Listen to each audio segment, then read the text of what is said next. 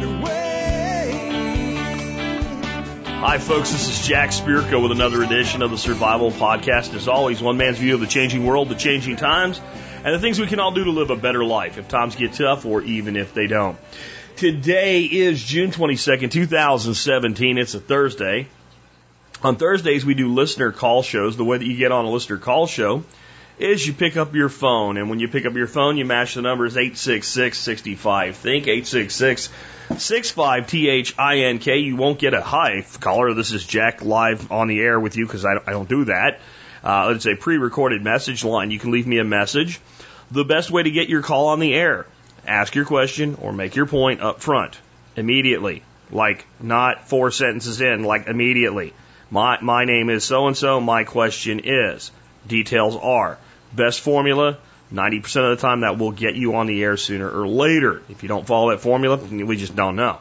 The other thing is, uh, and we'll hear this today, I'm trying to clean it up right now, and hopefully I'll clean it up pretty good for you, but don't talk into the mic or into the mic of the phone and then turn your head away from the phone and then come back to the phone and then turn away and come back like that. That's very difficult for me to fix. I'm, I'm doing it for one call today because I think it's a good call. Uh, also, make sure you have some bars on your phone. That's really important, too, when you're using your cell phone. Also, you can use a speak pipe. Go to survival podcast dot com, scroll down, you'll see the speak pipe button. You can click it there, and with your mobile device or your microphone-enabled computer, leave me a message, and I will get it through the magic of email. All of that today has led up to about eight great calls. This is what we have. I have a call that has what I will call flawed logic from a really great guy who's made a really lot of great calls, but this is this is not one of them, but it is a teachable moment. I'm calling it the flawed logic of transferring student loans to a credit card. Um, I have a question from a, from a little gal out there that wants to know what the easiest fruit tree to plant is for a kid. We'll talk about how that applies to everybody, not just kids, and we'll help her out. Uh, when do you involve the state with a road rage in- incident? We're going to talk, uh, have hear from a guy today that has a kind of nasty way to get back at people. And I actually think, even though I don't like it on some levels, on other levels it has merit. And I'll talk about how you have to make that decision, especially as someone that doesn't want to involve the state in anything. But we live in a world where the state is what the state is right now, and the state is the option in some situations. And I'll talk about the uh, the repercussions of doing that and the guilt you might feel if something went horribly wrong, let's say. Um, I answered a question last week on, you know, the concept of stolen valor and wearing like surplus military clothing and all. Another vet chimes in with his opinion on it. It's basically the same, but he comes from a different perspective, ending up at the same result. That's always a good thing. Understanding what is needed for cryptocurrency to be used for everyday purchases. Uh, follow up from yesterday's interview uh, on Dash. Next up, tips on securing your home. We have a question for you. I bought a new home and I want to make sure I'm secure. And why would the government set up a website on fatherhood? Critical thinking analysis of that. Uh, and I think a lot of people, when I go back to its origin, will be like, wow, really? It's been around that? Yeah, yeah, it has. And it's it's not something from, uh, I guess, probably the administration people would think it's from. Um, and then the best livestock to improve pasture from the start. You have crappy pasture. Uh, you want to eventually multi-graze it. Where do you start? What animal would probably be best for that? All of that and more in just a bit. Before we get into that, let's go ahead and hear from our two sponsors of the day. Guys, you know, prepping involves evaluating your primary survival needs of food, water, shelter, security, and energy, and then shoring them up. That's really the most simple way to understand it in a nutshell. In that effort, ReadyMade Resources is the go-to place to get that done. Everything, and I do mean everything for your prepping needs. Ready-made, ready to go at ready made resources dot com. You know, I use a Berkey water filter in my home, and I have for over six years now. It's important to me to have the best quality water, but it's also important for me to get great service, pricing, and support, which is why I only deal with one source. That's Jeff the Berkey Guy Gleason, one of the top dealers of Berkey in the world with customer service that will blow you away. Learn more at directive twenty-one dot com. Again, directive, and then the number is twenty-one dot com. Before we get to your calls, let's go ahead and take a look at this year, in, uh, the year in history for this episode, which is the year twelve. I'm still struggling to not call it the year that was the episode.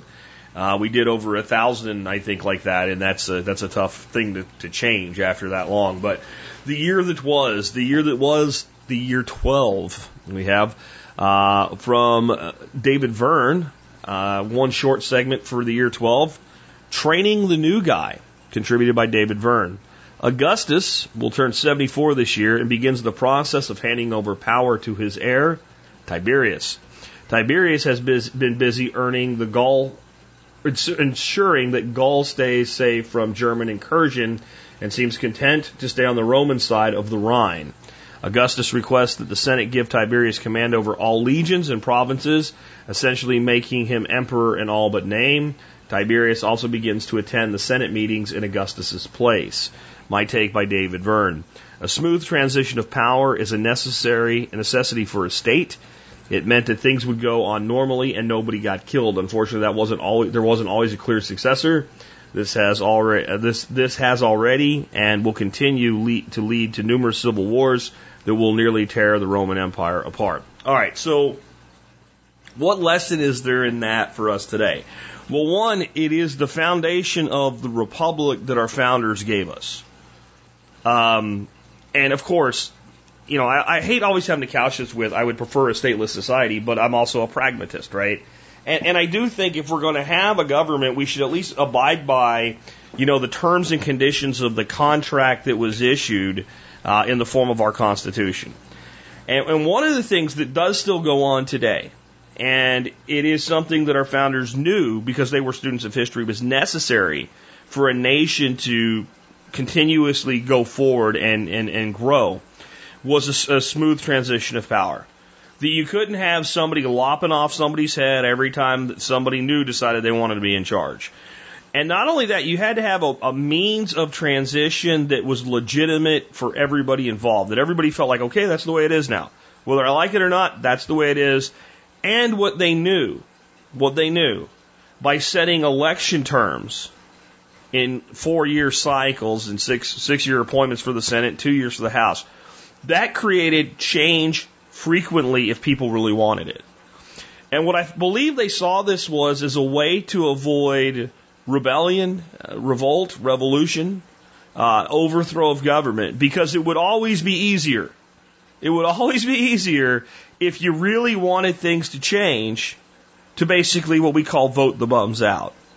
The, the flaw in the ointment is that over time, the bureaucracy has greater impact on your daily life than the elected authority. That's that's partly where it all went wrong. So we appoint these, we elect these people to be our representatives, our congressmen, our senators, our president, our vice president, our state representatives, et cetera. And they use that power to create a bureaucracy. And even when we change the elected official, the bureaucracy remains largely unchanged, which has created additional stability, which, to be fair, is one of the things that's created enough stability in this country for it to become as prosperous as it is. The problem is that the bureaucracy is a leech. It's a leech. And, and I want you to think about this. If you have a leech on your arm, it's not really a problem. Yeah, I know you can pluck it off. But, I mean, even if like you, like if somebody gave you a hundred bucks or a thousand bucks or whatever would do it for you. Here's ten thousand bucks. Leave this leech on your arm for a day. Oh, okay. In reality, that, that leech could draw blood from you for the rest of your life, and it will never take enough blood to where it will do you harm. It will actually get to a point where it's had enough that it will leave on its own. Like, it will go, like, okay, I'm full now for a while, and go to something else. But if I put ten thousand leeches on you, they'll bleed you dry quickly. Or one leech the size of ten thousand leeches combined. And this is what we've created in the United States is a is a cesspool of leeches draining the system. And while it does enable a relatively smooth transition in power, we've seen it create some real headaches for our current president, obviously, because many of the bureaucrats have been ensconced since the days of the first Obama administration, or some the Bush administration, some the Clinton administration. Really don't want Trump. That's part of all the leaking and all the problems. But beyond that, it's it, they've gotten so big and so entrenched that it's very difficult for elected officials, officials to basically burn off the leeches or drain the swamp, right? Now, I don't think the swamp's going to get drained, but even if even if you really want to, it's a very difficult thing to do because leeches don't let go when they're still sucking blood. And this bureaucracy, folks, is sucking blood. All right, folks, let me remind you that the main way that you can support the work that we do here at the Survival Podcast is by joining the Member Support Brigade, or M S B for short. And you hear me talk all the time about the over sixty discounts that you get, but let me tell you some of the other things you get. How about nine free ebooks, including Planting Trees the Low-Cost Easy Way, How to Build Top Bar Beehives, Basics of Sprouting, Building an E PAC Kit, Getting Your Household in Order, Building a Traditional Clay Oven, Building Aquaponic Systems, Secrets of Ballistic Strikings, and Squanto's Garden. All of those are free ebooks that you get only as an M S B member. You can also download M P four versions of many of our YouTube videos. You get zip files of every episode of T S P ever produced. And how about videos of the workshops here at Nine Mile Farm that we do in the spring and the fall? All of that and more available as an M S B member. You can sign up for as little as five bucks a month to give it a shot, or fifty dollars a year. That comes out to eighteen point three cents an episode. All right, and with that, let's go ahead and get into uh, the first call of the day. This is a, a call from Jason, um, and it is about student loans. And it sounds good in theory, but let me tell you about it in practice after the call. Hey, Jack. I'm few episodes behind and listening to the guy comment on the student loans. And I'm going to give you what may become your second reason to have a credit card, and besides the car rental. And that is that you can often get a credit card with a fifty thousand dollars limit on it. And now if you have one hundred sixty thousand dollars in student loans, it won't work. But transfer the student loans to that credit card. The reason being is, hey, you pay it off, it's more interest. If you get into trouble, a lot of times those credit cards will freeze the account and drop you down to a lower interest rate, sometimes as low as three percent, to keep you from defaulting. And what you basically have done is converted that fifty thousand dollars in student loan that you can never bankrupt, you know, get rid of even with bankruptcy, into a loan that is now a commercial loan. Okay, so while this in theory sounds good, I will take debt that can never be gotten rid of or shed off through uh, something like a bankruptcy or negotiated down or what have you. Um, there's there's a lot wrong with it. First of all, um, transferring a balance is not that easy to do. Okay, um, even if you get a credit card, let's say you get a credit card that has a thirty thousand dollars limit. A lot of times they'll send you checks with that credit card, four or five checks, and basically you write that check, it puts a balance on the credit card. You, what you'll find is the limit on that will be like five thousand dollars or seventy-five hundred bucks. They won't allow you like an indiscretionate use of the credit card balance uh, on lump sums. They will require you to do what you call a balance transfer. So if I have a MasterCard with a fifteen percent uh, interest rate and Visa says, hey, you know, Jack, you can have this one with five point nine and free balance transfers. Well, then I just initiate that transfer and basically I assume the debt over to the other credit card and cancel the MasterCard and now pay Visa with a lower interest rate.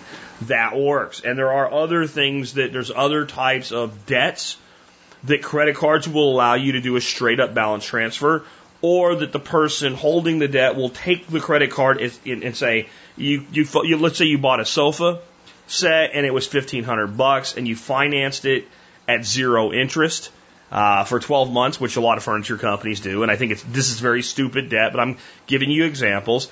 Th- that person will take a, a Visa card as payment. So you bought this thing for twelve months, zero interest at fifteen hundred dollars. And you're at your eleventh month, and you know you're you don't really want to pay it off in cash, and you have that shiny credit card, and you phone them up and say, I want to pay my balance in full with a Visa card. Give them your number, and boom, it's done. And now instead of paying them like eighteen point nine, which is what those kind of deals always roll into, you pay the credit card company six, eight, whatever it is, right? So those types of things are all doable. Um, I don't believe you can call up Fannie Mae or Freddie Mac and say, I want to pay off my student loan with a Visa card, and give them a phone, a, a, a number over the phone, and pay it off. I don't think you can do that. Maybe you can, but I, I'm pretty sure you can't. And I'm not. I'm pretty sure it's not because they don't want to do it. I'm pretty sure it's because Visa, MasterCard, et cetera, don't want to incur the, that kind of uh, debt transfer. They know full well that your student loan is something that will attach itself like a leech to you, just like a bureaucracy, for the rest of your life. So there's an issue there. Um. There's another issue in that, generally speaking, you'll pay a lower interest rate on your loan. So unless you're doing it specifically for the purpose of I'm about to default, you know, if you were about to default and you had a fifty thousand dollars credit card with an empty balance, you see where that goes. And I really think if you did manage to transfer, say, fifty thousand dollars worth of student loan debt to a credit card that had a zero balance, you know, a few weeks ago, and then decide to file bankruptcy protection, that that credit card company could file quite a bit of legal impediment against you if they figured it out, and they probably would. They'd know where that balance came from. And I think the legal term for this is something called new debtor syndrome, where it's like, I'll just go get as much debt as I can and declare bankruptcy. And courts are starting to push back on that. So I think there's just all kinds of problems there. Now, the concept of whether you're going to default or not, if you can move student loan debt into some form of personal debt, that's a typical personal debt.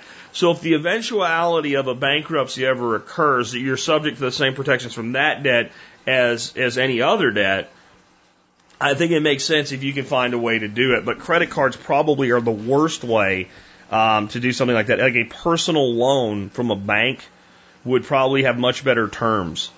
Now, the other thing is there are certain amount, you know, if you pay on student loans the way that you're supposed to without ever missing a payment for a certain amount of time, not all of them, but the, what we would call the, the government, not back, but the full government student loans, there is a forgiveness point in them.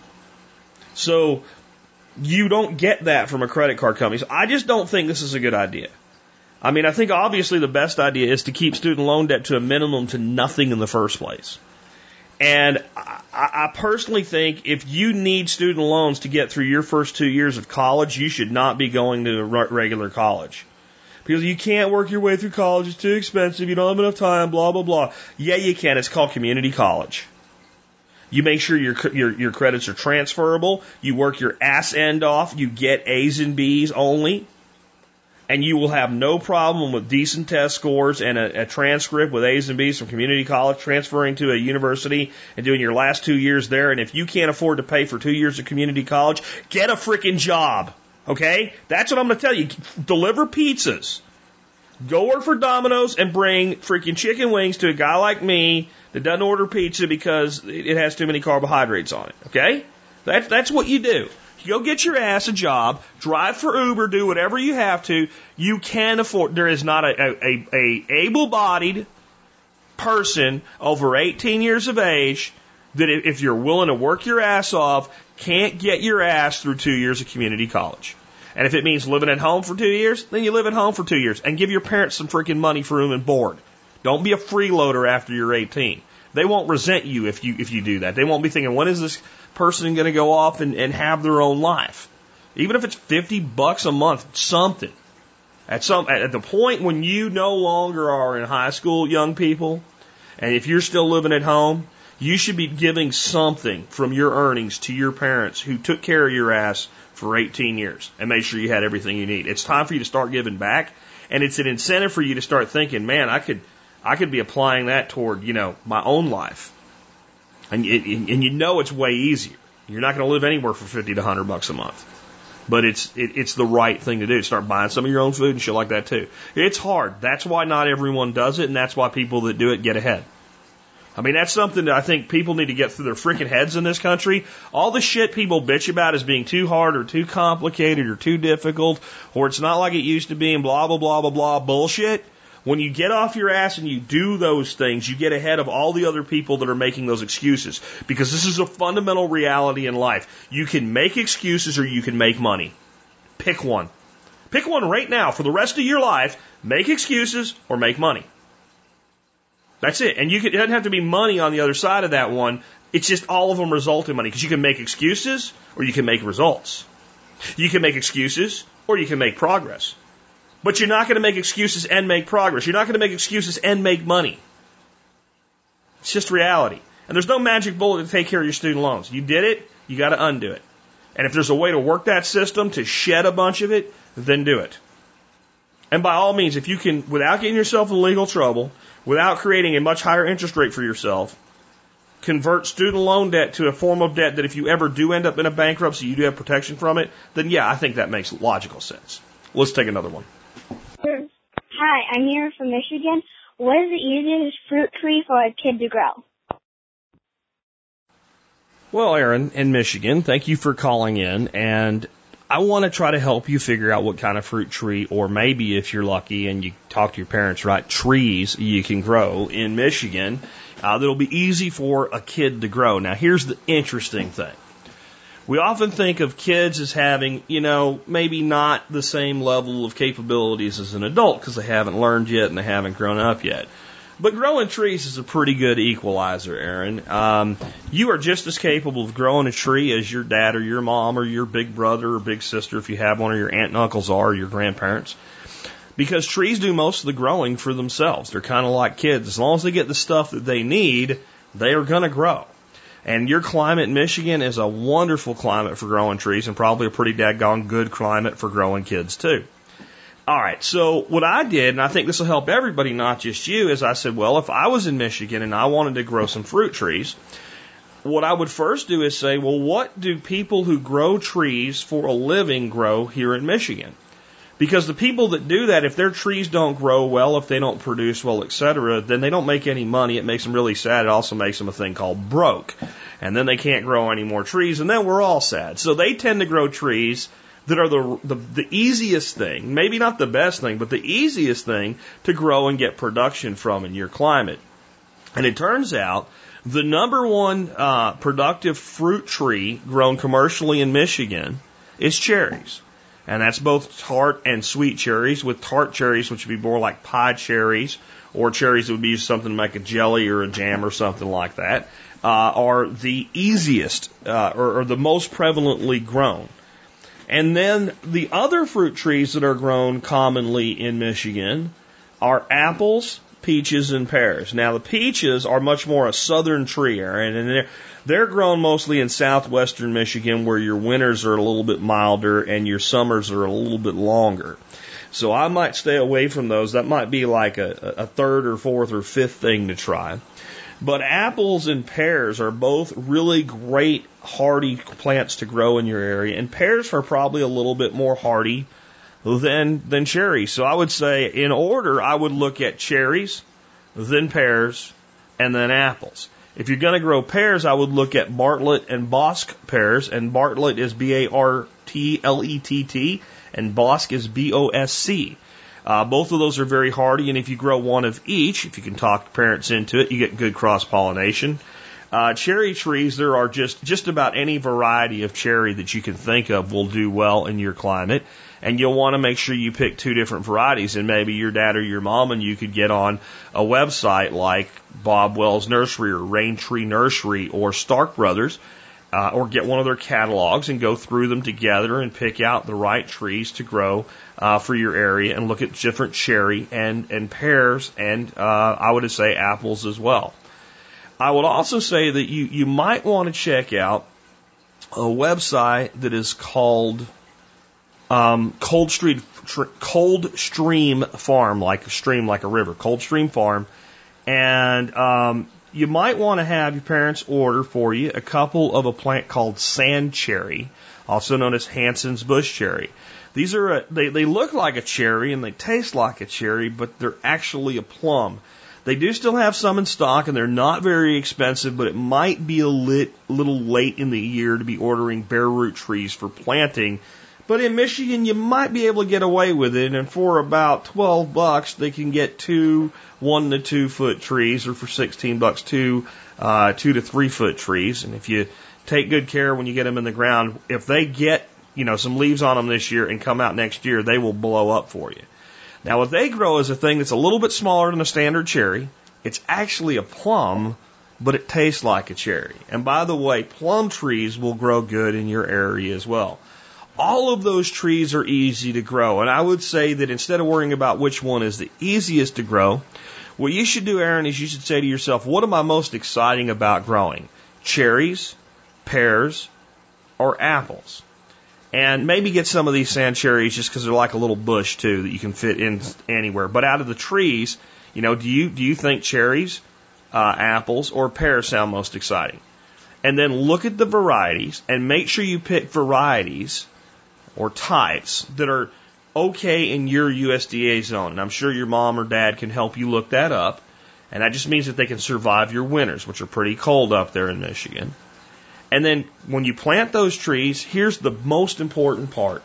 Most people dig a hole as deep as they can and they drop that little tree way down in there and they pile dirt up around the trunk. You don't want to do that. What you actually want to do when you plant that tree is you want to get some of the dirt off of the roots if it is a tree that comes in a pot or if it is a tree that comes with bare roots, which means it's just kind of wrapped up and the roots are exposed. Right where those roots begin to flare out and actually go off to the side, you want that to be at the top of your soil line. So the top of the highest roots is actually exposed. Dig your hole. Don't put any special dirt in that hole. Fill it back in so the tree's growing in the dirt that it's going to have to grow in. Mulch around the tree, but not right up to it. Give it a good watering in. And if it doesn't have a large root structure and needs some stability, ask your mom and dad to help you stake it. Put some stakes in the ground, run some, some, some string or wire to it, and put something around it like spare, spare pieces of garden hose so it doesn't cut into the trunk of the tree. Water it in, take good care of it, make sure it doesn't dry out, get it through to its first winter when all the leaves fall off of it.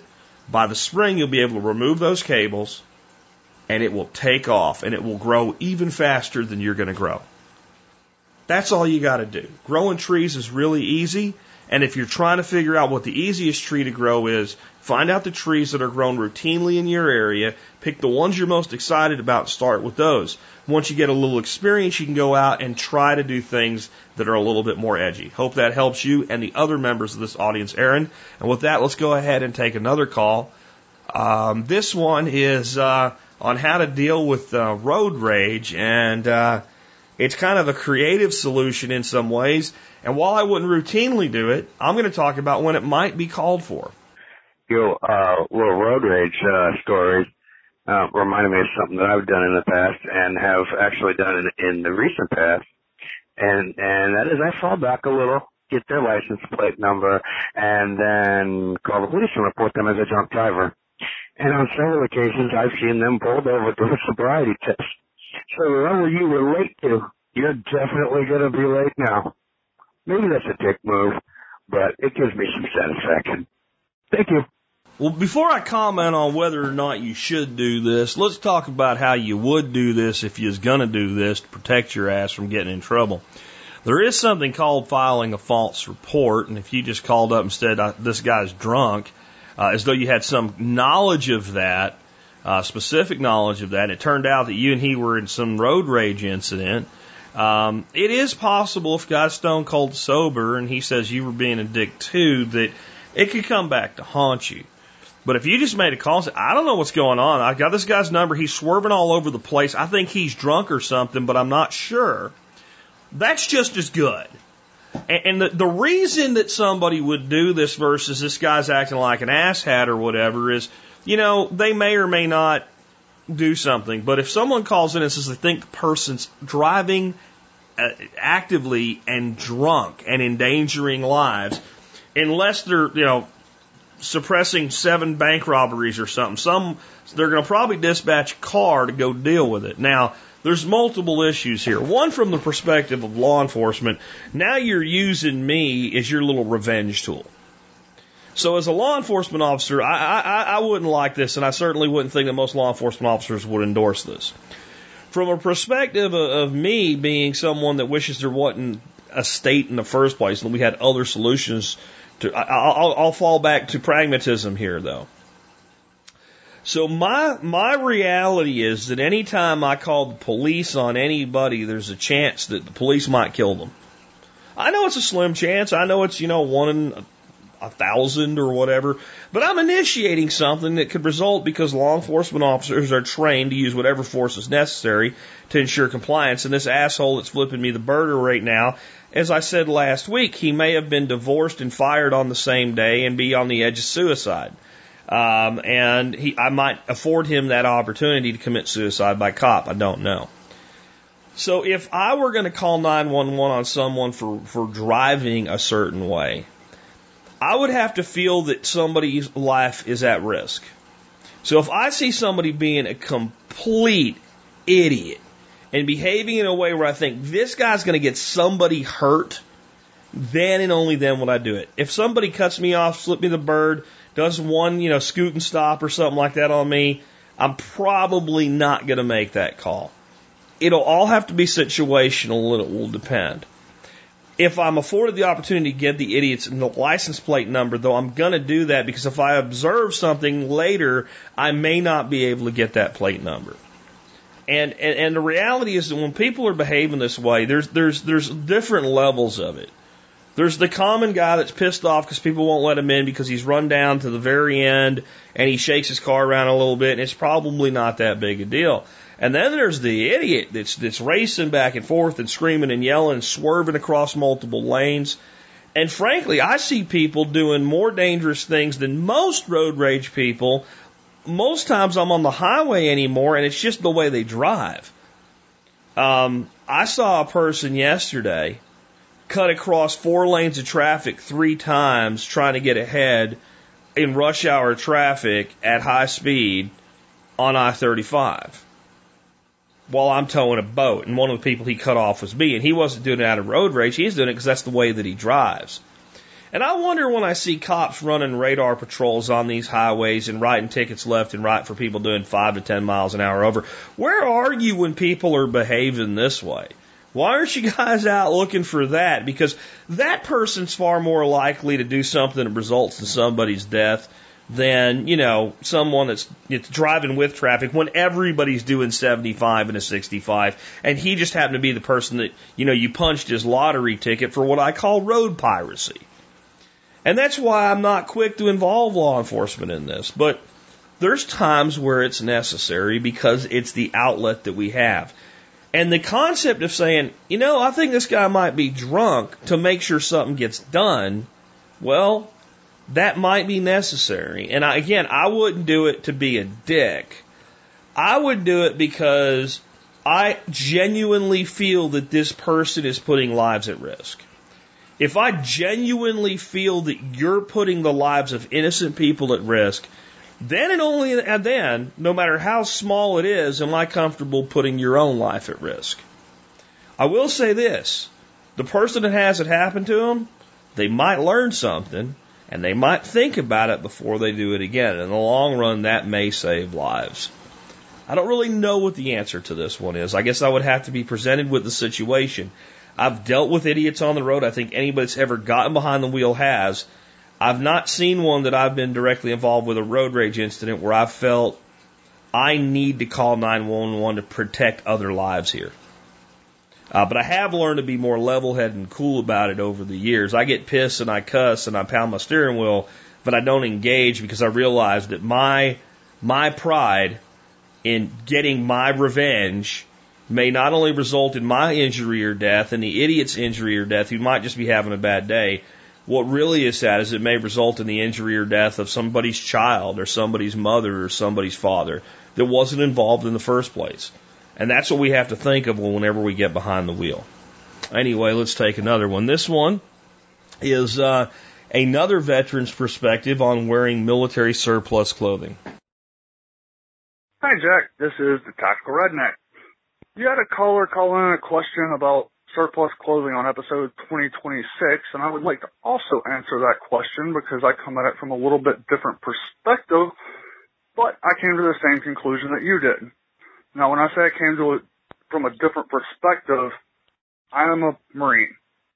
So when I went through boot camp to become a Marine, one of the first things they did was issue us uniforms. And our drill instructors were more than happy to explain to us that our uniforms would not have name tapes on them, because if they did, that would also include a name tape that said U S Marines. And we are not Marines yet. We are recruits. So we will not be getting name tapes on our uniforms. Also, Marines put their blouse on and they button it up. But you're not a Marine yet. So you're going to button your blouse up, and then you're going to put it on like a T-shirt. Oh, and by the way, Marines blouse their boots. So yeah, you're not going to be blousing your boots. And then for the next several months, they proceeded to remind us periodically, like daily, that, you know, hey, you're not a Marine yet. That's why you're not going to do this this way, and that's why you're going to do this this way. So, finally, at the end of boot camp, you step onto a parade field, and your drill instructor steps in front of you, and he removes your cover, and he pins on an Eagle Globe and anchor. And then he puts your cover back on your head, symbolizing the fact that you have earned the right to call yourself a Marine. So that's why Marines tend to take stuff like this a little more seriously than other people do, because it's a right that we have earned. Now, with that being said, if I go see some dude standing in front of Starbucks, and he's obviously wearing a full uniform, usually with something minor wrong with it, like, say, a rack of ribbons, and he's wearing B D Us, well, you don't wear awards with your B D Us. Obviously, you're trying to get something for free that I earned. And when I say free, I'm not referring to a cup of coffee. I'm referring to the right to wear that uniform. So, yeah, we're going to have issues. But in addition to that, we also, where I live right now, we've got a lot of dudes that don't make a lot of money. Surplus uniforms are also in this area readily available, and they're cheap. For less money than you can go buy a pair of jeans at Walmart, you can go buy a pair of surplus pants, and they're going to last longer. So there's a lot of dudes running around here that don't make a lot of money that go buy a bunch of surplus pants, and that's their work clothes. We also have a lot of military here, and nobody has a problem with it, because they're not trying to, like, get a free cup of coffee. They're not trying to impersonate anybody. They're not trying to say that they've earned something that they haven't. They're just buying clothing that's going to last a long time.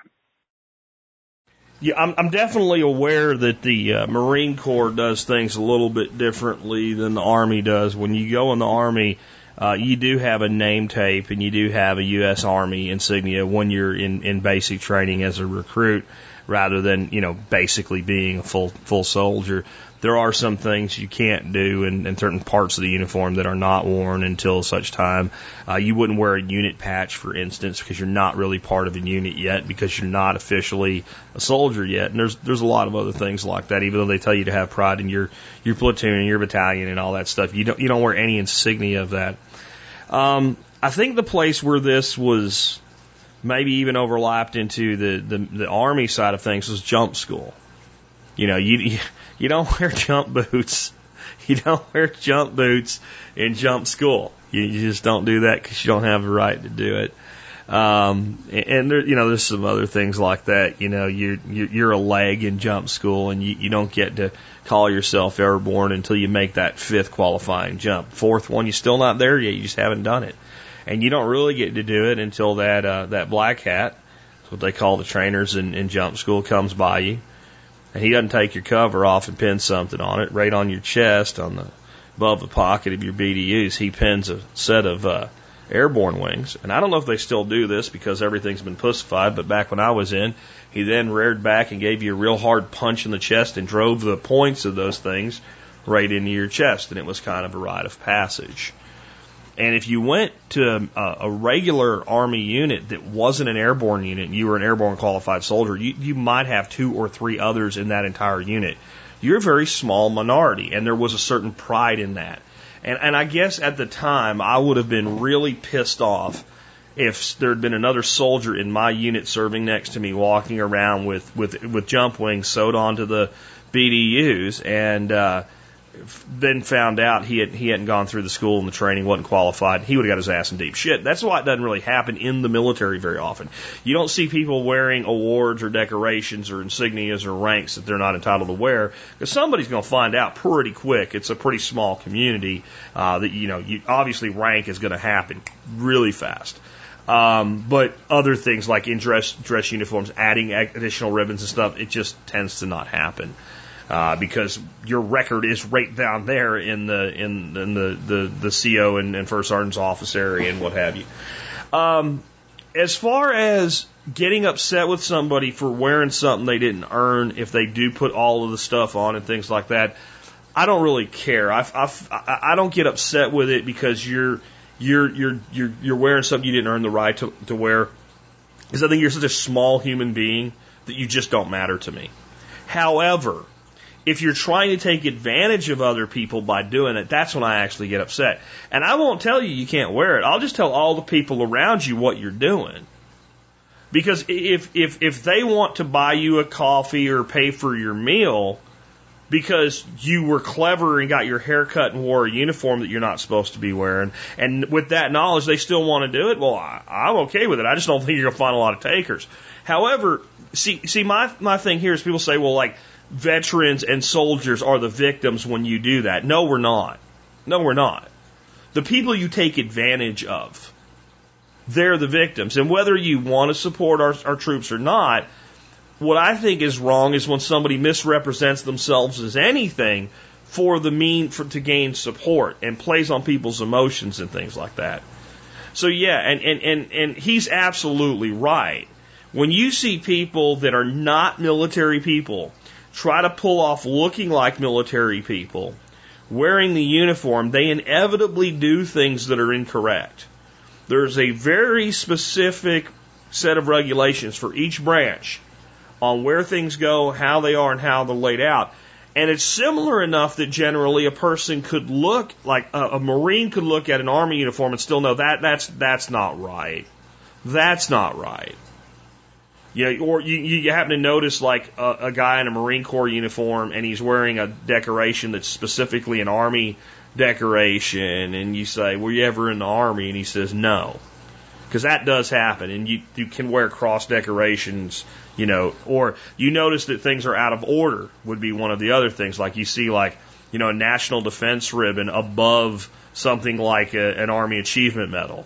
Well, you're you're either really a dumbass, and since you're wearing the rank of a Staff Sergeant, I know that you're full of shit. You would you would have learned that by the time you got there, to put your ribbons in the right order. You've got your ass ripped for doing it wrong. So, like, there's almost always... The military person can almost always look at the non-military person trying to perpetrate a fraud and go, you're full of shit. You're full of shit. And it's, it's you know, I'll tell you, it's also like the number one thing I hear from people, and I don't hear it much anymore because I don't go to bars and stuff anymore, but I used to, you know, you meet people in bars, you know, yeah, I was in the Army. Yeah, I was in Special Forces. Really? Well, who are you with? seventh Group? You almost immediately know they're lying. Guys in seventh Group don't talk about it. And there's like all these other groups. Like, that's the only one the liar ever comes up with because it's the only one they know. You know, you ask them where they were stationed. People that say they went to SEAL school, you know, what was your bud's, bud's class number? And when they give you a number that makes it like you would have been nine years old, or they give you a number that like that one hasn't happened yet. Like, there's always ways to know this stuff if you're informed. And again, I, I don't really care. You want to play dress up? You know, I saw some dude on Facebook yesterday in some meme or some article that wants to be like a, a six-year-old girl. And it's like a grown, burly-ass man, burlier than I am, dressed up like a little girl because he doesn't want to be an adult. You know, I don't really care. It doesn't really affect the temperature of water in my pool. It's when you do it for the specific purpose of taking advantage of other people, that's when I care. Because I don't want to see people taken advantage of for any reason. And, and I don't actually think doing it with military should be any more sacred than any other way, because I think it's all deceitful and wrong. It's my thoughts.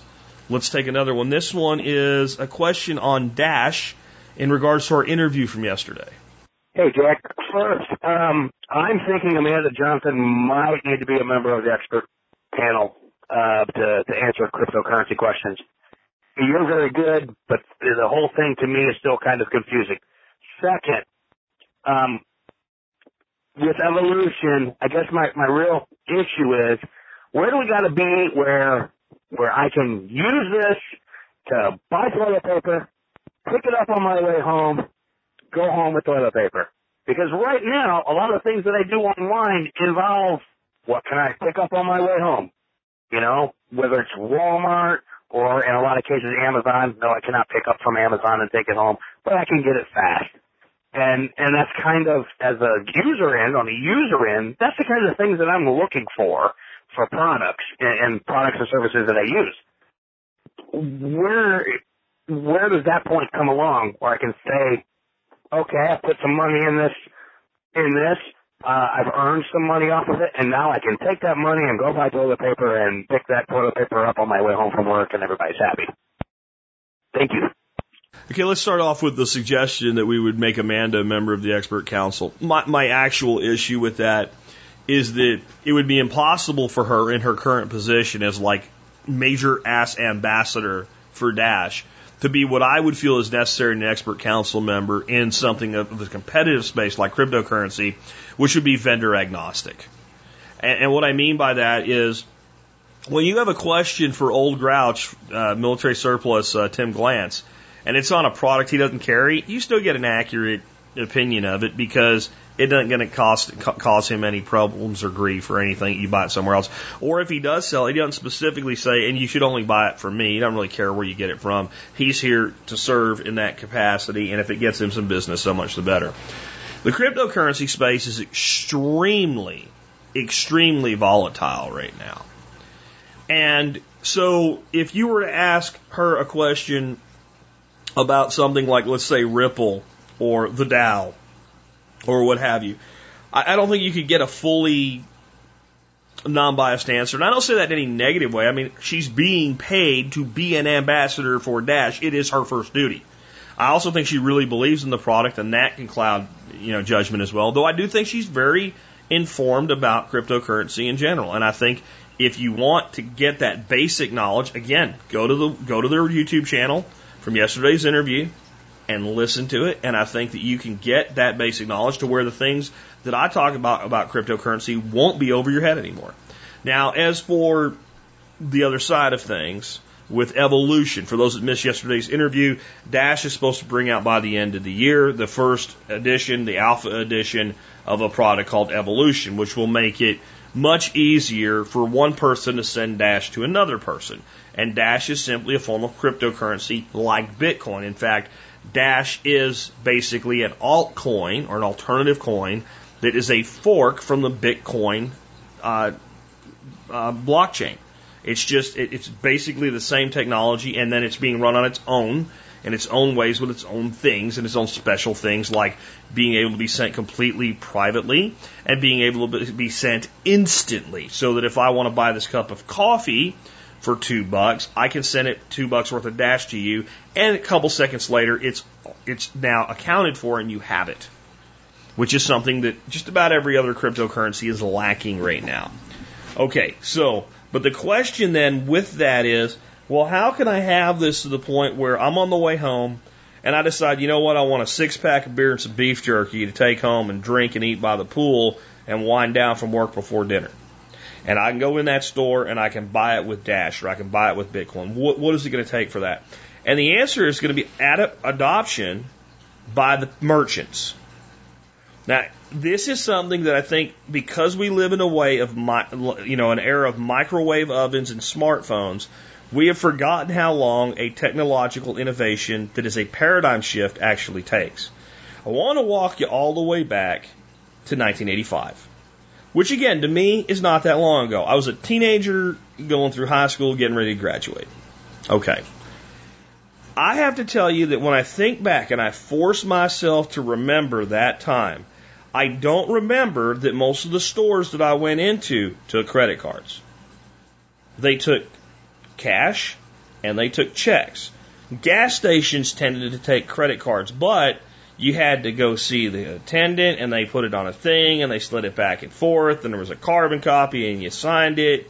You got it. You didn't drive up to the pump, slot pull, flip it, stick it in, pump it, maybe enter a security code or your, your zip code, and go on with your way, pull the receipt out, write down your mileage log, and take off. We didn't do that in nineteen eighty-five. And it took quite a while, and think of how much longer credit cards were around. Credit cards came out, I think, in the sixties. Diners Club, I think, was the first big one in the early sixties. It might have been earlier than that. And by eighty-five, we still weren't seeing credit cards used everywhere. So cryptocurrency as a thing is only about eight, nine years old. As a thing. And for at least half of that time, it was completely obscure. Nobody really paid attention to it. And everybody thought it was a scam. And we're in a world where people still think it's a scam, even though it's been around eight years and has outperformed the dollar six ways to Sunday in just about every variation that's been created. All right? So it's going to take time for this to go on. One of the reasons I'm excited about Dash isn't just what it does. It's that they are actively marketing it. I mentioned they got this guy doing this road tour, and he's going to gun shops and cannabis shops where the cannabis is legal. And he's trying to sell them on, here's a Dash A T M. By the way, it also does Bitcoin. And they're getting their A T Ms in place so that people see the Dash logo and understand, see it right next to Bitcoin. So instead of trying to push Bitcoin out, they're using Bitcoin's notoriety. Oh, this is another, and it works better. It works faster. It works quicker. And you can set it privately, et cetera. But what it's going to take is one, the, the Evolution product or some competitor's product like Evolution is going to have to come out and make it maybe not grandma friendly, but at least mom friendly, right? The average person can have an app like the PayPal app on their phone and send their friend money with Dash. It, it, that's the first thing. And it's going to have to be really easy and, and kind of get away from being scary. So to show that account balance in dollars and Dash units right next to each other. And people are going to have to get comfortable with it. And if you think about it, there's still a lot of people that don't have, that don't use and don't have PayPal. And not because PayPal pissed them off, because they just, it, they don't understand it. And what we're talking about is a, is a, a technology that's kind of leaped a generation. I would say people like me are kind of the old farts in the world of cryptocurrency, and I'm in my forties. I'm not that old. This is a young person's technology. But remember what happens to young people really quick, and they tend to forget this. You know, twenty-somethings become thirty-somethings in ten years. And there's a big difference in the decision-making power of people that are twenty-six and thirty-six in the world of business. This is something that's coming, and exactly what it's going to look like as it rolls out is, is yet to be known or seen. But it's, it's going to take mostly that people are willing to take it.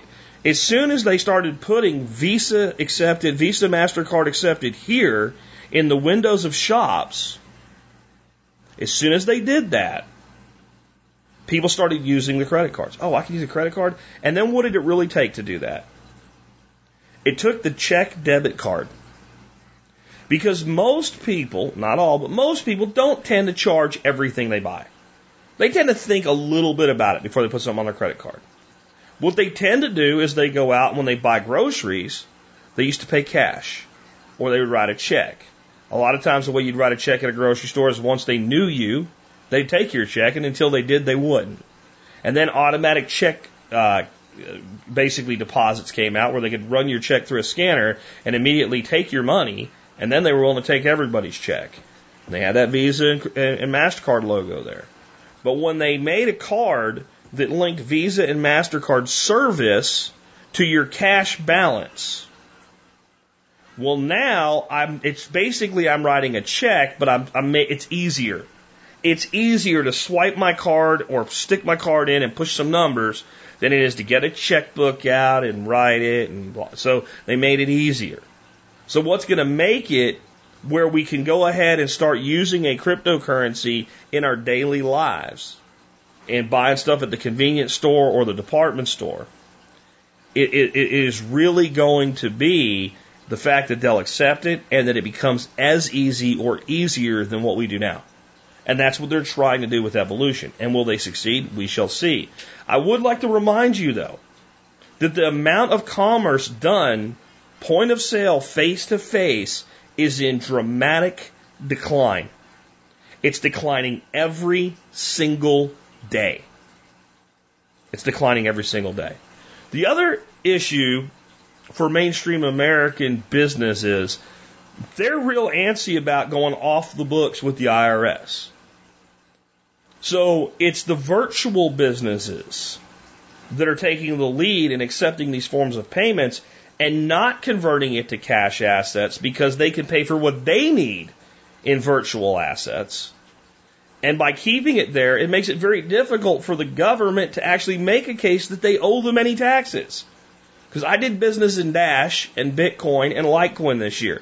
Which form of payment do you take? U S dollars. Didn't touch one. Don't have any. Don't know what you're talking about. Now, if you have that direct conversation with them, it can go badly, I'm sure. But if you just don't use fiat currency, it's very hard for them to, to come to you and ask for anything. Why didn't you file taxes? I did file taxes for all the stuff I did in cash, all the stuff I did in fiat money, all the credit cards. This is this. And they have completely separate entities. And it's this kind of shadow gray market world that it's in right now. But gray markets have a way of becoming mainstream markets over time. This is a new world. And it's it's going to take time to shake out, and we don't know how it's going to shake out. That's why I constantly say, any money you put in cryptocurrency, you must view as risk capital. If you wouldn't gamble with it, don't put it in cryptocurrency. And I think that's almost not fair to cryptocurrency, though. I think that's a little bit too harsh. If you wouldn't spend it on a lavish meal where you would eat it and be done with it and say, well, it tasted good, but you know, I'm going to forget it in a couple of weeks. If you wouldn't do that with it, don't put it in cryptocurrency. Just don't. You got to be careful because this, this whole thing is going to explode at some point. And then the question is, once it does, who will the survivors be and what will that look like? Anyway, let's go ahead and take another one. This is on securing your home. Hello, Jack. What measures would you recommend to secure our new home? Details. My wife and I just bought an older home. It is on two point six acres, two stories with a partial basement and a large woodworking shop for my business. The land is mostly clear of trees. We have met both the neighbors and they seem to be good people. We are on the edge of the city, business, homes, and traffic on the front side, but nothing but land and woods to the rear. The neighborhood is the only thing we disliked about the home. It is the rough side of town, but it was everything we wanted and needed with a much lower mortgage than homes on the rich side of town. My woodworking business is taking off. Thank you for your encouragement to start my own business, but for now I still work a full-time job. My job requires me to work away from home four days a week. What are some cheap or expensive things I could do to make our home safer for my wife and kids while I'm, while I'm away um, or at home? Thank you for all you do, Jack. Honestly, you're an inspiration and my favorite podcast. Uh, sincerely, Micah from Springfield, Missouri. Okay, so I, I, I don't think this is unique to you or being a new home or where you live. I think this is something that applies equally to everybody on large property, small property, et cetera. Each situ- situation is unique, but the basics are the same. The first thing you have to do is you actually have to get yourself in the mind of a criminal. And I, I actually think this is difficult to do with your own property for the same reason it's difficult for you when you're, you know, trying to do a permaculture design for your property to be the first thing that you design because you're attached to it. So I think one of the things you can do is you can take a ride through your neighborhood and think of, if I was casing my own neighborhood and I want to steal somebody's stuff, what would I steal? Who would I steal from? What, what looks worth taking? What looks very risky? Um, where's something vulnerable? What tips me off? You have to actually look at property and things as though you wanted to steal, break in, rob, et cetera. Then go look at your own home. And, and the biggest problem is most people look at their security from inside their home or inside their yard. Well, your criminal is casing your property from outside your property. Outs- something is cluing them in, even if they're going to do a ruse like pretend to be a door-to-door salesman for a closer look. There's some reason that they've decided on your property. So you look at that, and then you correct those issues. And then you look at it again, and then you correct those issues. And those could be things like, well, it's obvious that that door can be easily opened, or that valuable thing is in plain view. And you make those corrections. That's the kind of the number one thing that I would recommend. Good locks and use them. Um, that's, you know, most cat burglars break in during the day. I've told the story again, but it bears repeating here. I listened to one of the best cat burglars in history um, discuss how he broke into houses. And this guy did not break into houses like yours and mine. One of the houses this guy broke into was the Kellogg family's house. like as in the cereal people, yeah, they have billions of dollars. And what he would do is he would case the place, and he would kind of figure out what was going on and when was the right time and when mom might be out playing in, with her little garden or watching the kids or whatever, and that they didn't lock the door. And he would slip right in the front door, and he would go straight to the master bedroom. And when he got to the master bedroom, he would close the master bedroom door nice and quietly and lock it. He wouldn't ransack the place. He would methodically go through it. And after doing it for years, he knew where people hid cash and jewelry, which were the two big things you could remove and get, you know, get something for right away. And they were usually kept where? In the master bedroom. And he would try to not leave a trace, and then he would go out the window. Or, if he knew the coast was clear, he'd unlock the master bedroom door and go right back out the front door and go on with his way like he was some kind of service man that was down the street. And what his hope was is it would take several days or more for, you know, mom to realize that her five thousand dollars diamond earrings were gone. And then maybe she might look for them a while before they realize the cash is gone, too, that they keep in the nightstand or whatever and, and what have you. And by the time they reported it, he's long gone, and they have no idea who to look for or what to look for. And again, he was one of the most successful cat burglars in United States history. And uh, he was one of those guys that's like so successful that part of his parole and early release was going around doing, you know, presentations and doing talk shows and stuff like that and telling people the truth about what really happens. So you, that's what you have to realize, that the day, daytime break-ins are usually things like that. And those are usually people that don't want to do you harm. Most people that break in don't. Now, pe- do people break in and rape somebody and stuff like that? Sure. But most people that break into a home, they want stuff and they want to get out as quickly as possible. So they want cover and concealment. They want to be quiet. They don't want anything get in the way. So what is not quiet? Well, dogs are not quiet, especially when something invades their territory. I believe the best security investment that you can make in any property is perimeter fencing around the house and the, you know, the outbuildings. Where the, so like if you have a big property, maybe this isn't, isn't um, financially feasible. But even if you can just put, you know, a reasonable perimeter around the house and let's say the garage or the outbuilding or what have you, the barn, wherever the stuff is, and put dogs in there. It, it could, it's, it's not just that people are afraid to get bit. They don't want something announcing their presence. And dogs, when they're in a perimeter fence, will. My dog Charlie, outside of the fence, or you're allowed inside the fence once you're in here, all he wants to do is be pet and kiss you. You're trying to get over, through, around that fence, he will eat your face off of your skull. I'm serious. It's not a bluff. He means it.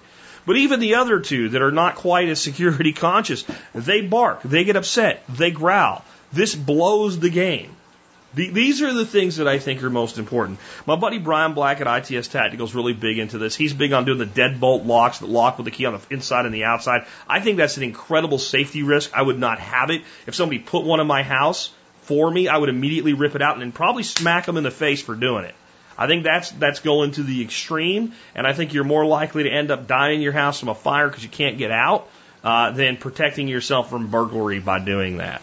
Um, I think that keeping your eyes and ears open, being connected with your neighbors, get involved with next door dot com, set up a group. Talk to those neighbors you said that are good neighbors. Ask them for their email addresses. Send them an invite. Ask them to invite the other people in the neighborhoods they know. Start communicating with each other using that asset. Get the app. Put it on your phone.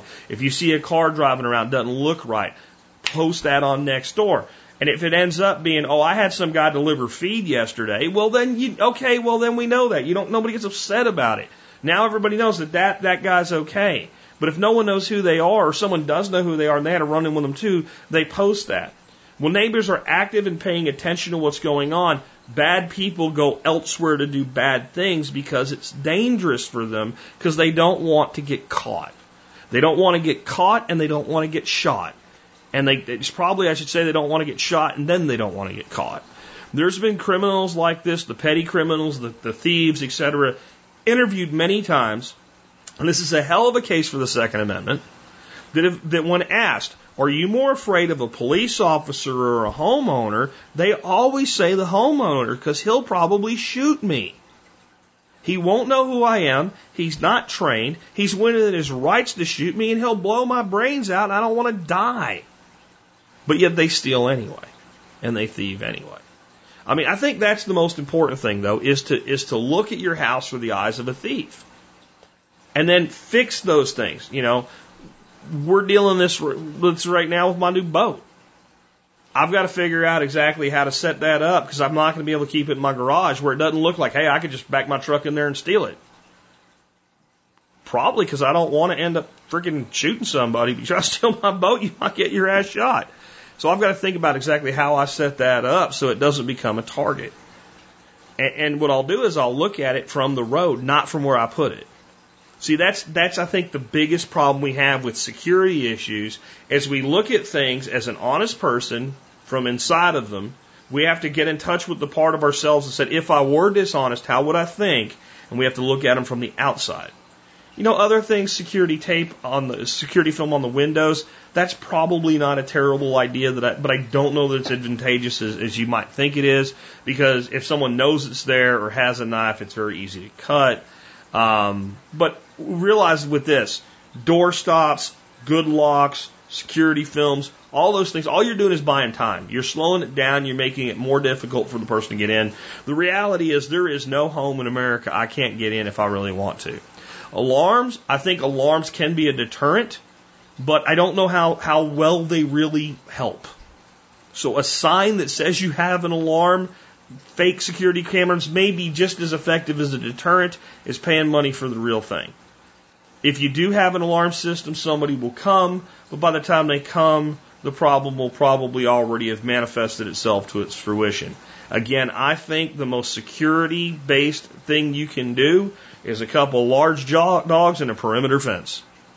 People do not like dogs, and criminals tend to dislike dogs even more than normal people when they don't. I mean, I'm telling you. And if you have some dogs, even if they're not aggressive, if they simply appear aggressive, and multiple dogs. Multiple dogs are far more intimidating than a dog because the person in their head immediately can see dog A on right arm, dog B on left arm, dog C on little arm, if you if you get my drift, right? Okay? And to me, it's it, it's actually very, very effective. Perimeter fence and dogs. Let's uh, take another one. This one is on uh, an odd question about government and critical thinking. I'll just put it that way. Hey, Jack. This is Zach from North Carolina. I have a question for you regarding critical thinking. I... Uh, saw a billboard today for fatherhood dot gov. Fatherhood, like being a father, .gov, as in a government-sponsored uh, website. I perused the site and got to thinking, um, can you help me with critical thinking as to what the government's purpose is for promoting fatherhood? Uh, while I obviously believe it's a good thing to be a father and Uh, to have a father involved in a child's life, what's the government's interest in that? Is it a tax revenue um, concern, or is it something else? If you can just help me maybe expand on uh, why that would be the case, I'd appreciate it. Thank you. Bye. Well, let, let's start with it on the surface. Like, if the government's intent was genuine here, to promote fatherhood and better fatherhood, when they've absolutely created an environment that has decimated the family unit as a whole. We have more single parents than ever. The family court system is a disaster. We have tons of welfare babies, and we have generational welfare babies at this point. Um, it, it, we have tons of, of men that just are not taking care of their children. We have men being thrown in prison. Um, here's the reality. Stable families are good for a nation. Now, we seem to have done everything to eliminate that, but the, the, the reality is we have a whole bunch of that, but we have a whole bunch of regular families in America. We have a, the majority of families are two-parent households, a lot of divorces, but yet most of the time what happens is there's a remarriage. Each side, you know, has some level of visitation, et cetera, and, and, and stuff goes on fairly stably, but They, it does almost seem systematic that they've done this damage. They've created this welfare state, et cetera. So if we were being, like, giving them the benefit of the doubt, we might say that they realize, that they realize that we can only go so far with that. There has to be enough producers to keep the consumers happy, and we like having it divided, but we got to balance it. You know, it's like the tightrope guy and he's got that big giant stick for balance, and he might play with it to entertain you, but he knows full well if he shoved it all the way over and had one foot on one side and eighteen feet on the other side, it's going to pull him off the rope. So there's some, you know, gaming going on there, but they might be trying to balance the equation. Maybe. I don't know. So when I heard this, I thought, well, is this new? Is this an Obama thing? So I went to the site, and it looks like a pretty pathetic attempt. First thing I did is I went to the Dad Talk blog on it to see, like, do they do anything with this? And the most recent post is called Caring is More Than Sharing. Nice. And a pretty short post that anybody with a brain would already know what to do. Uh, it was posted on January eighteenth, two thousand seventeen. First post before that was January tenth, two thousand seventeen, uh, December twenty-seventh, twenty sixteen, December twentieth, twenty sixteen, December fourteenth, twenty sixteen, December seventh, twenty sixteen. So you can see, since the Trump administration took over, well, this thing really hasn't been posted to at all. And I don't know what that means. I... because you're going to hear where it might be actually supportive of Trump's thinking in a second, but I am neither supporting nor condemning Trump here. I'm just pointing to the reality. Um, so then my next thing was, so is this an Obama thing? Did Obama start this? Was it an Obama funding thing? So I went to the About Us page. Here's what it says, the who we are.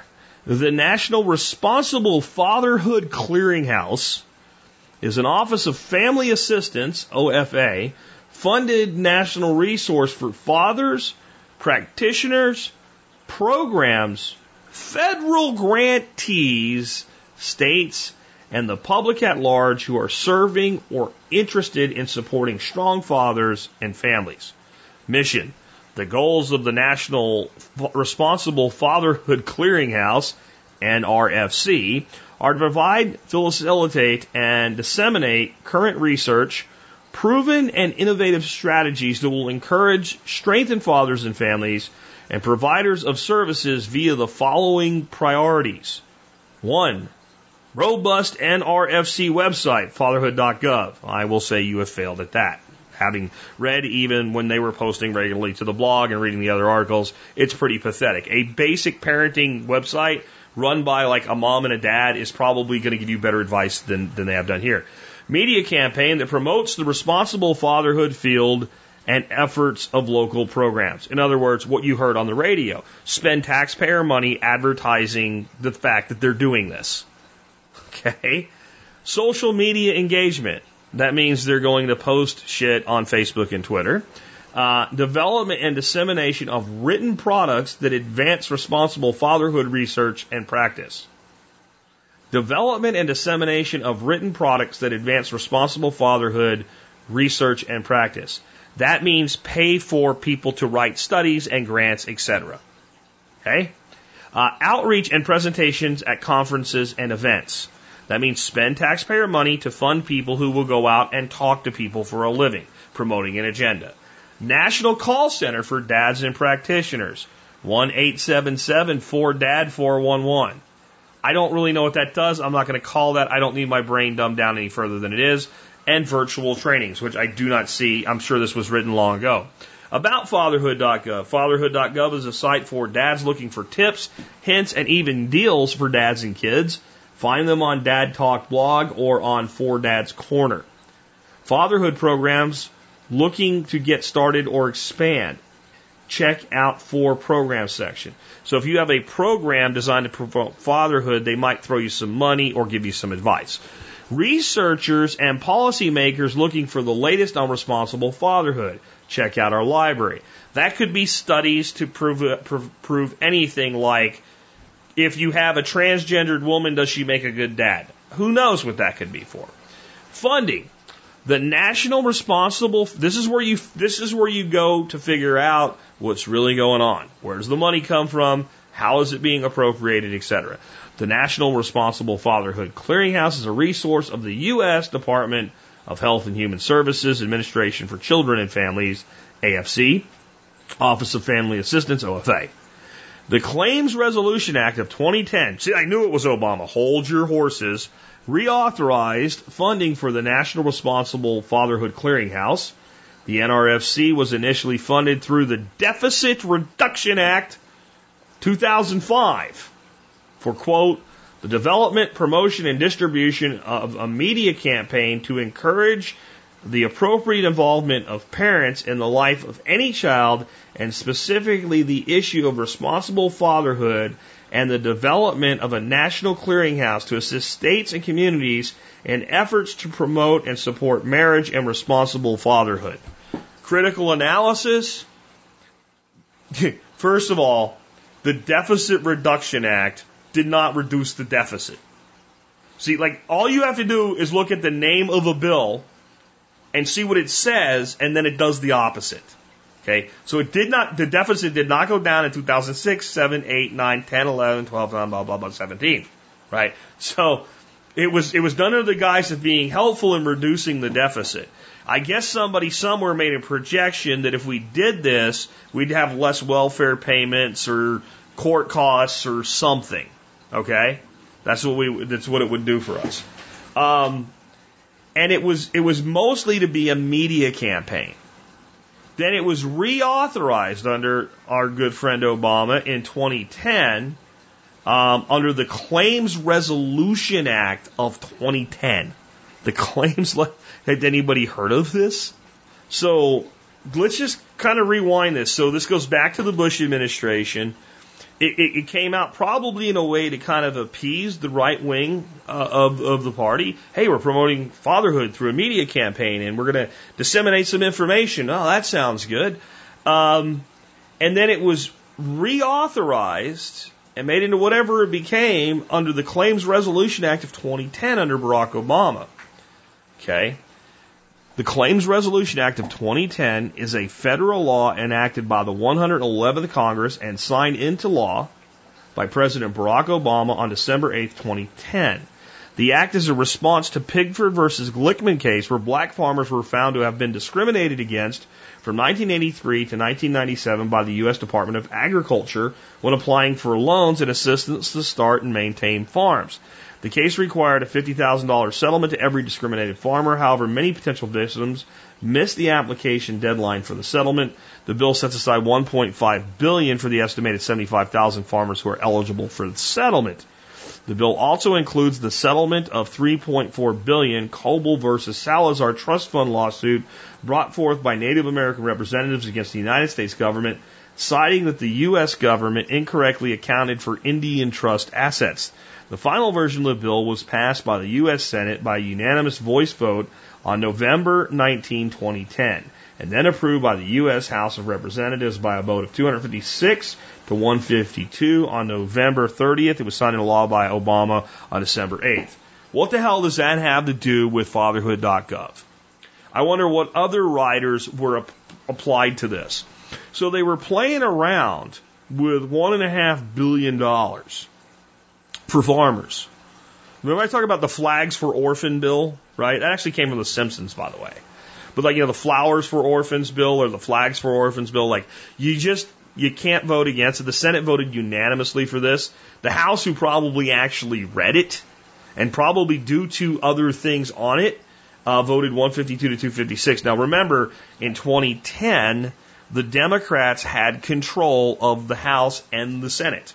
They had all three branches of government. They had ramboed Obamacare through, et cetera. This was a little thing that they just kind of teed off on. So what I'm thinking is, you set aside this trust fund of one point five billion dollars for these people who hadn't claimed their fifty thousand dollars yet. Okay? And you set up these little satellite programs, and you say, well, if the money's not claimed by a certain time, we can start using some of these monies to pay for these other things, like the, you know, fatherhood dot gov site. And it creates a whole little place for you to dole out money and grants and shit like that, because you have all this money, you just got to figure out what to do with it. You could hire somebody to blog once a month and pay them an annual salary of one hundred thousand dollars a year or something like that. There's all kinds of things that you can do if you have all these little things. And I think that most of the things like this in government, that's why they exist. Even if they start out with some kind of a noble purpose, hey, we'll run some ads about being a good dad, we'll try to do this, we'll have this positive R O I, and maybe we'll sponsor a couple initiatives, and then it just becomes another lump of bureaucracy. Because here's the thing, other than hearing them advertised, Who's benefited from this? What news story have you heard where somebody benefited because fatherhood dot gov came in and ran a seminar or something like that? The critical analysis, it's another way that they can dole out your stolen money. That's what it is. I wish the government really wanted to be in the business of encouraging responsible fatherhood and better parenting and solid family units. But when you look at the totality of government policy, it's resulted in the exact opposite of that. We have destroyed the nuclear family unit as being the mainstream way that people grew up in America. And a little website isn't going to change that. Not at all. I do think, to the Trump administration's credit, they basically said, we don't need to be spending money on that anymore. That's what it looks like to me. Um, but what about this advertisement you heard? Maybe there's stuff in, you know, already contracted. I don't know. But it looks like this side has not been touched uh, since Trump took office. And, you know, that's probably a good thing. I, I, I mean, I looked around this site, and I couldn't see anything that would benefit me as a father, as a grandfather. Um, I, I, I just, I, I don't know that there's anything that, that's that's helping anybody here. Maybe there's, like in Texas I'm looking at right now, they have the Horizon Outreach. Uh, the Horizon Eagle Fatherhood Program has served a thousand fathers by providing them healthy parenting and relationship education as well as resources to increase their economic stability. Really? Who are these people and where? I I don't buy this. I don't buy this. In Dallas, Texas, is supposed to be the Alliance for North Texas Healthy, Effective Families.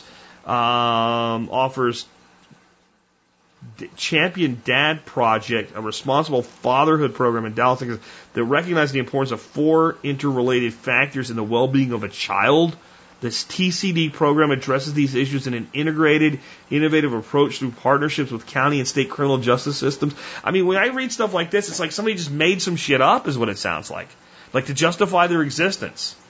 I don't know. If you want to rely on this website for help, go ahead and let me know if, let me know how that works out for you. Me, I'd rather read the mom blog or the dad blog or something like that. The real one run by a private individual that can do a better job. Let's take another one.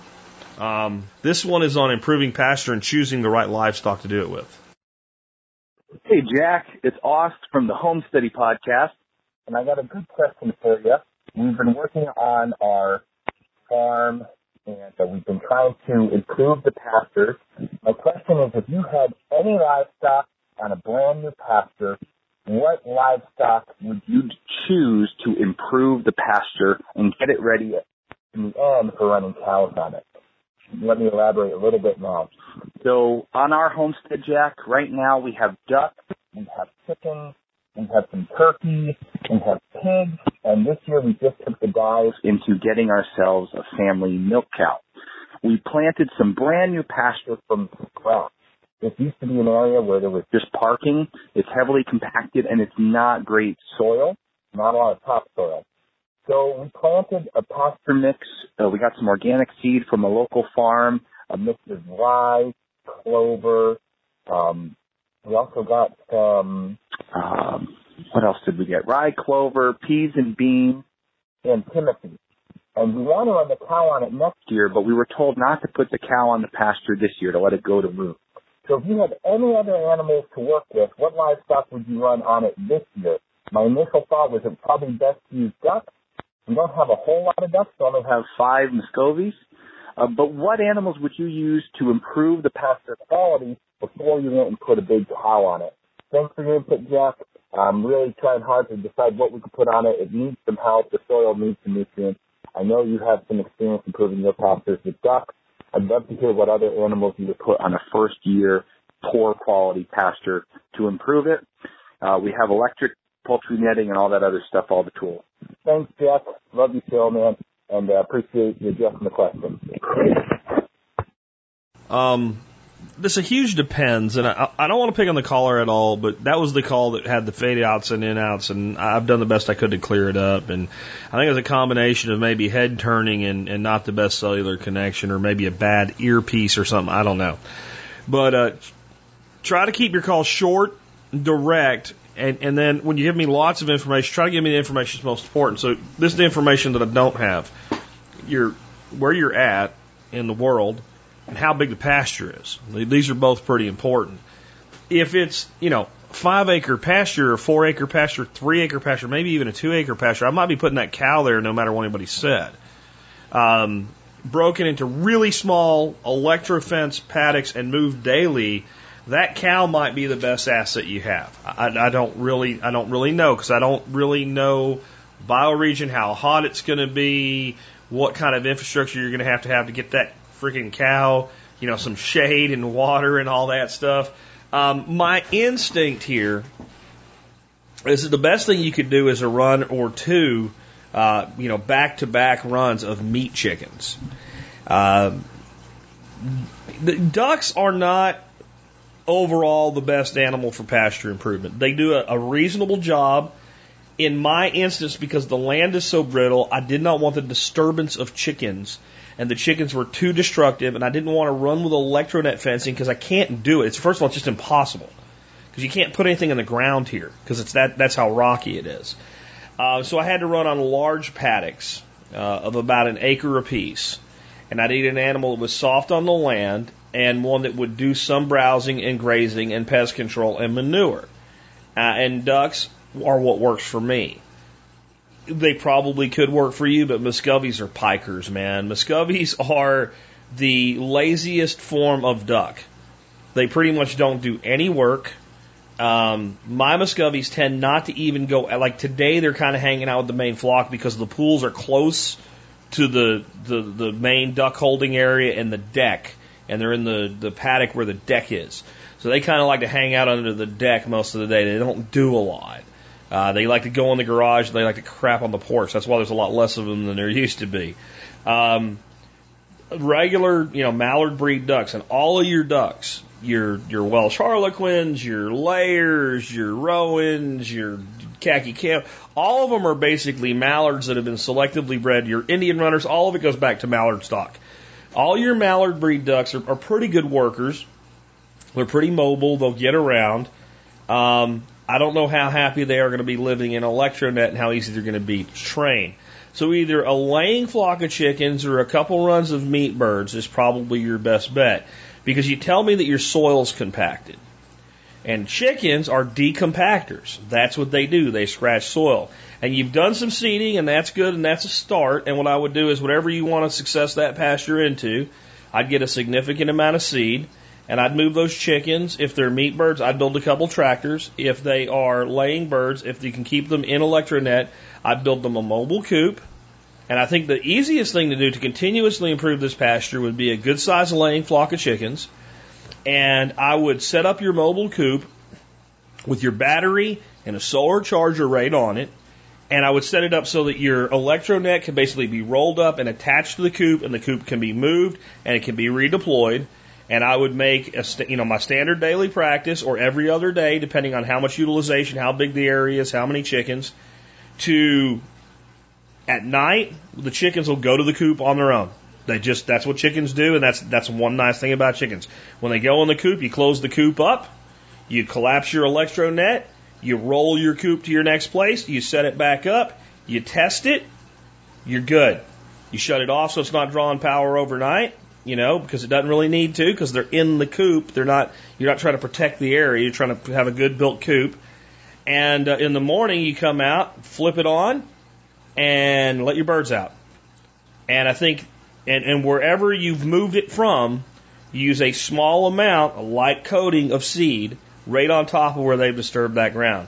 And if you can pulse your birds through that area two, three times, Uh, you know, before winter comes, maybe four even, with, you know, daily moves or every other day moves, again, depending on disturbance, activity, et cetera, you'll probably see massive improvements in that pasture.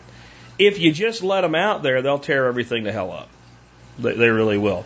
Um, but you got all these different animals, and I would be trying to figure out how to do kind of a leader-follower system here. And, and, and you might do well to put that cow out there, and if you, you know, if it's the kind of cow you can put out there with a lead and basically tie her up the way people graze horses. And I don't know if you can do cows that way. I've never done cattle, so I don't know. Um, but if you can do that, or you can have some kind of a, a secondary containment area for her, even if she's only out there for, like, take her out in the morning for a couple hours, let her graze, and then bring her back in.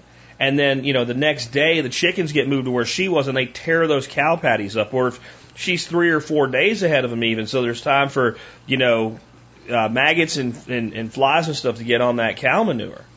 Um, you're going to have to kind of figure this out as you go. But if I only had one animal that I could work with to improve, improve pasture, so long as I could move them either in a tractor or a highly controlled situation like a mobile, mobile coop with electronet, it would be the chicken.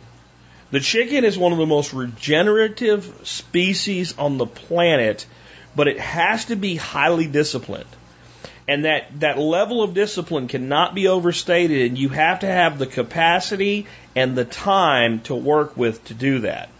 Um, I have four little Bantam chickens here right now that are going to be living with my quail. If that doesn't work out, they might go into a little small chicken tractor with a little mini coop, and they might get moved around in the little one small pasture where I can't really graze the ducks right now and, and see what they can do for me.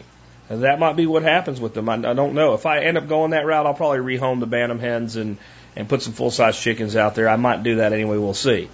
Um, they are incredibly, incredibly regenerative, but they take discipline. Real discipline for that regeneration to be properly applied. Where the, so the advantage of ducks is, as long as they can't get to where you don't want them to get to, you can pretty much free range them in an area, and they'll go home every night. You can train them pretty quick to go home when they're told. And they're pretty soft on the land. But it takes longer. It definitely takes longer. Um, and you're going to have to provide them water, and you're going to have to go out and do it every day. And it takes a certain number of them. I mean, you got to think about this. I'm running these birds on two one-acre pastures and one three-quarter-acre pasture. And I'm running about one hundred fifty of them. And it's taken years to get where we have.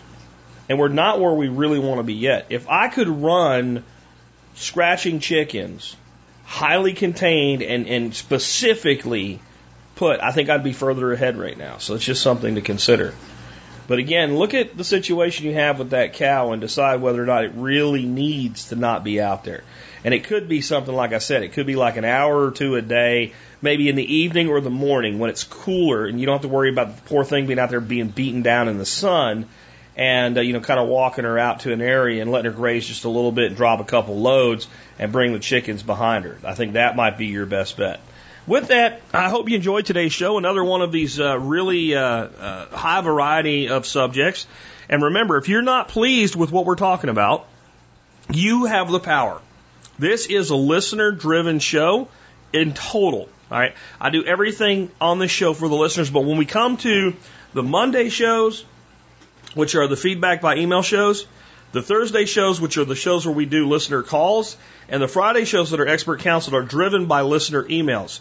These are all driven by you. If there's subjects you want to hear more of, send email on them. Make a phone call about them. Ask an, ask an expert counsel call on them, and we will get them on the air for you. Remember, for this show, eight six six, six five, think, eight six six, six five, T H I N K. Make your point or ask your question in one sentence, then give me your details. Try to be specific, precise, and pair that. I might have to shorten the the amount of time I allow on these calls, uh, where it'll cut you off uh, after a couple of the long calls today. Uh, the guy that called about military uniforms, that was a long call, and guys, I cut I cut some of that one off too. It wasn't bad stuff. It's just like, okay, that's enough for one call. Um, anyway, try to keep your calls down about a minute. Uh, that I think will get you. It'll get you in the mindset where you have to give me the information, or you have to give an expert council member the information that's necessary to get the type of answer you're looking for, and you don't kind of get off on things that aren't really relevant to the situation. Anyway, if you do enjoy this show and you uh, want to help support us, one of the ways you can do that is by doing your online shopping at T spaz dot com. If you go to T spaz dot com, from there, you can see the Amazon deals of the day and uh, check that stuff out. You can also just search for stuff once you get on over to Amazon and buy whatever you wanted to buy on Amazon in the first place. And you can see our reviews, and every day I post a review for you. We call it the item of the day. Today's item of the day is the Mad Bull Propane Airsoft Adapter. What the hell would you want one of these for? Well, if you don't know, you probably don't need one. Uh, the first thing you would have to be to want one of these, you'd have to be somebody that shoots airsoft guns. And you might be thinking, I'm not a kid. I don't go out and play games on Saturday shooting at other people in the woods with airsoft guns. Well, I don't either. Uh, I've done a lot on airsoft guns in the past, probably coming up on time to start talking about them again in some ways. But uh, the reason I do it is because the airsoft guns that are made today are so realistic in how they, the function, the form, the firing, the, the simulated recoil, magazine changes, maintenance, holstering, everything's the same. And that means that you can go out and practice every day or a couple times a week. And you can even practice while you're drinking a beer and cooking a steak, which I wouldn't advise with your firearm. And in doing so, you become more proficient, you hone, and you maintain your skills. So that's why you would do airsoft. Gas blowback airsoft is the way. And that's where the Mad Bull Propane Airsoft Adapter comes in. Uh, green gas, which is what these are made to fire with, is about twenty-one dollars a pound when you when you factor in buying a couple cans of it. And, you know, it, it works just fine. Well, what is green gas? Green gas is propane with some chemical additive that helps it not stink like propane and some lubricant. That's it. It's, they call it green gas because it sounds special and environmentally friendly. It's propane. It's propane, it's propane, it's propane. That's all that it is. Now, the thing is, when you're shooting these airsoft guns with propane, you don't get a real bad smell of propane. It's not that large of a volume. It's a relatively small amount compressed into the magazine that, that acts as a propellant for and uh, uh, it allows the gun to actually cycle and function. So it's not that big a deal. And as far as uh, the lubricant, that's just silicone oil. So the way this thing works is you put some silicone oil in it, it sits on top of your propane can, and you fill your, your, your magazines with it, and it takes the silicone oil with it when it goes, so it's completely safe to shoot in your gun. And then you don't have dried O-rings and problems and things breaking and stuff like that. And you can get two, you know, two one-pound things of propane at, like, Walmart for, like, six bucks. So if you get one of these for, like, twenty-four bucks is what they cost, by the time you go through, like, two rounds of propane, it's paid for itself. That's why I believe if you do something that requires something that's an expendable in it, and there's a way to reduce the cost of that expendable to within, let's say, sixty to ninety days, the the cost pays for itself, and everything after that you would call profit. It's no, you don't even think about it. You just do it. And I looked at it, and there's a lot of different adapters. I looked at a bunch of them. This is the best one that I could find. Again, it's called Mad, the Mad Bull Propane Adapter for you airsoft enthusiasts. Those of you that are not shooting airsoft but fancy yourself carrying a firearm, et cetera, you should be. You should be, because you can do it anywhere, and it, it, it will make you more proficient. Now, if you live in a place like I did in rural Arkansas, where when you want to shoot, you can just go out and shoot whenever you want to, like I used to be able to do, then maybe you get enough practice with firearms. And firearms practice is better than airsoft practice. But when it comes to muscle memory, when it comes to target acquisition, when it comes to having real-time feedback, it's the next best thing. And I'll tell you what, even those of you that can shoot whenever you want, it costs a lot less. It costs a lot less. I mean, you go out and spend fifteen, twenty minutes practicing your skills, and you're out like a quarter. You can't buy one good round of freaking, you know, forty Smith and Wesson for that. Maybe two rounds, I guess, of cheap generic stuff. It's cheap. It's effective. And because you can do it anywhere and because it's safe and fun, you'll do it. And it's also great for training people when you're not quite ready to take them to the real range yet. You want to develop a little bit of safety habits and things like that, training kids, et cetera. Soft entry for your friends. Love airsoft. Mad Bull Propane Adapter makes something affordable even more affordable. All right, with that, let's talk about the song of the day. This one I was like, wow, I, I would have never even thought of that. Um, today's song of the day is Star Trek in Concert from Vienna in two thousand thirteen. It's pretty awesome. It's like a melody of the various different Star Trek themes from the different Star Trek series. Uh, maybe Star Trek's not your thing. I don't think it'll matter. It's this is a symphony, and it's it's beautiful music. And I think it makes you realize when you listen to it apart from watching a trailer at the beginning of a Star Trek episode, what great music really has come out of that series. But I wanted to take a second today to talk about what makes people like Star Trek. 'Cause I know it's just a bunch of science fiction fake stuff or whatever. You know, I think what makes people like Star Trek is it gives us a glimpse of what mankind can be. And I don't necessarily mean running around the stars and, you know, interacting with a different alien species every week and, you know, making out with green chicks or whatever. I, I, I think I mean more in the, the, the, the goals and the means by which humans in the Star Trek universe act, the things that they do, the way that they live, and the way they coexist with others peacefully as much as is possible. And what it makes me think of is I was watching a documentary on, on Star Trek, the original series, which I think many people don't even realize. It only ran for three years. And the last year was nineteen sixty-nine. So Roddenberry created this thing. It ran from sixty-six to sixty-nine. I think they did something like um, seventy-nine episodes or something like that, though, in that in those years. I mean, that's... Or eighty episodes. I mean, that's when they used to do, you know, thirty, forty episodes a season or something like that. Um, it, when I was watching this documentary about how they put it together and how they found the cast and all, and you got to think of where the United States was in sixty-six or sixty-nine. A lot of issues with civil rights still going on, et cetera. And they had this cast that included women, a black woman, et cetera. And this was, you know, people have made like, well, you know, they were still like subordinates, et cetera. Well, they, they went as far as they could for the time. But uh, Nichelle Nichols, who is the person that played Lieutenant Uhura, the communications uh, officer on the bridge of the original Enterprise, um, was talking, and she said that one day, about halfway through the first season, she kind of had an aha moment, and she goes to Gene Roddenberry and she says, I know what we're doing for real here. And he says, really? What are we doing? She goes, we're doing reality plays. And he he says, shh. Now, now, what do they mean by that? That means showing people the way things could be and the way things should be. And I'm sorry, did I say reality? I meant morality. Morality plays. She tells him, we're doing morality plays. He says, shh, don't tell anybody. You'll ruin it. And, and that's what they were doing. They were showing people with kind of a drama and presenting a lesson about good conduct and good character. And this actually goes back to the fifteenth and sixteenth centuries is where these morality plays came from. And that's what Star Trek actually always has been. It's, it's, it's a morality play. Big questions, how you struggle with them and how you answer them as best you could and doing the right thing for the right reasons. Humanity falls short of a lot of that.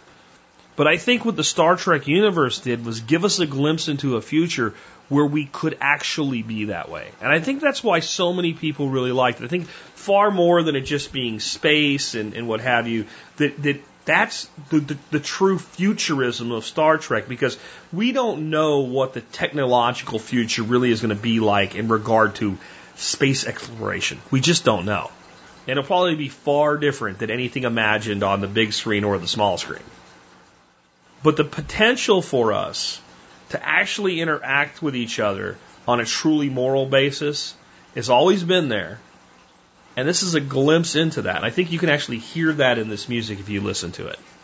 With that, this has been Jack Spirko with another edition of the Survival Podcast, helping you figure out how to live that better life if times get tough or even if they don't.